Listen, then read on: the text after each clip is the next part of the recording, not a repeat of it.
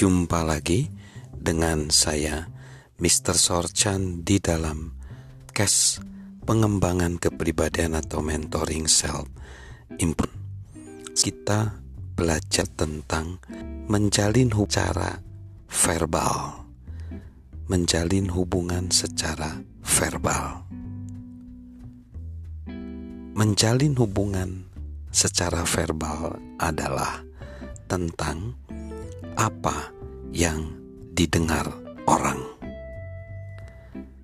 Pada podcast ini, kita belajar tentang berkomunikasi itu lebih dari sekedar kata-kata, karena meliputi visual, intelektual, dan emosional. Namun, bagaimanapun juga, itu tidak berarti kita mengabaikan kekuatan dari kata-kata. Sebagai seorang penulis dan pembicara, kehidupan John dipenuhi dengan kata-kata. Permainan kesukaan dia adalah permainan kata-kata seperti Google dan Upwards. Hiburan kesukaan dia adalah membaca. Dia juga menyukai kutipan-kutipan. Dia percaya seperti yang dikatakan Perdana Menteri Perdana Menteri Inggris Benjamin Disraeli. Hikmat dari orang-orang yang bijaksana dan pengalaman-pengalaman sepanjang masa dapat diabadikan melalui kutipan-kutipan. Dengarkan aja pidato Martin Luther King Jr. dan kita pasti akan ter terilhami oleh kata-katanya.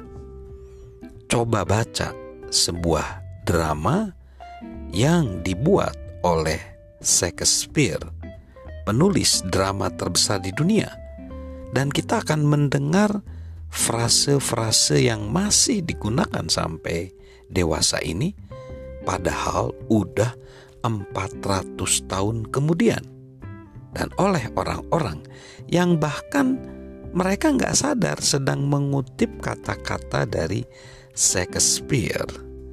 Kata-kata adalah mata uang ide dan memiliki kekuatan untuk mengubah dunia apa yang kita katakan dan bagaimana kita mengatakan hal-hal tertentu memiliki dampak yang cukup besar. Orang menanggapi bahasa yang kita gunakan, kata-kata yang kita pilih untuk diucapkan kepada pasangan kita atau kepada anak-anak kita dapat membangun mereka atau justru menghancurkan mereka. Kata-kata itu dapat membangun atau mematahkan sebuah kesepakatan. Itu dapat mengubah sebuah pembicaraan yang membosankan menjadi sebuah momen yang tidak terlupakan. Saat John berbicara dengan orang lain secara pribadi, dia berhati-hati dalam memilih kata-kata yang positif dan mengutarakan keyakinan di dalamnya, bahkan dalam sebuah situasi yang sulit. Saat dia berbicara kepada sekelompok pendengar, dia berusaha untuk membuat apa yang dia katakan memiliki kekuatan dan mudah diingat, seperti yang dikatakan Mark Twain perbedaan antara kata-kata yang hampir benar dan yang benar adalah sebuah persoalan besar. Itu adalah perbedaan antara kumbang halilintar dan halilintar. Bagaimana seseorang mengatakan sesuatu juga mengkomunikasikan banyak hal.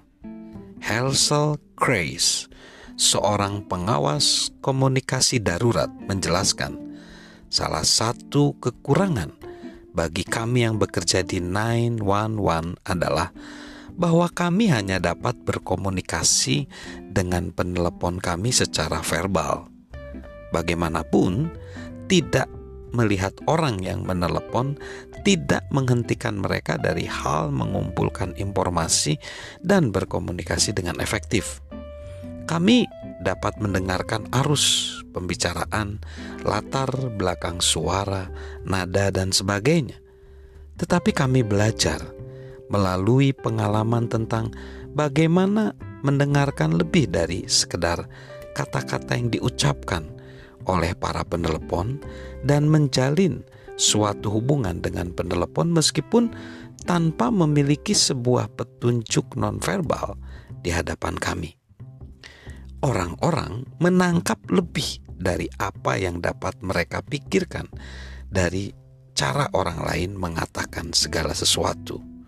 Itulah sebabnya John memberikan banyak perhatian saat dia berbicara nada, perubahan nada suara, waktu, volume, langkah-langkah, segala sesuatu yang kita lakukan dengan suara kita mengkomunis mengkomunikasikan sesuatu dan memiliki potensi untuk menolong kita membangun hubungan atau memutuskan hubungan dengan orang lain saat kita berbicara. Salam menjadi konektor. Salam sukses luar biasa, salam sehat selalu dari saya, Mr. Sorchan.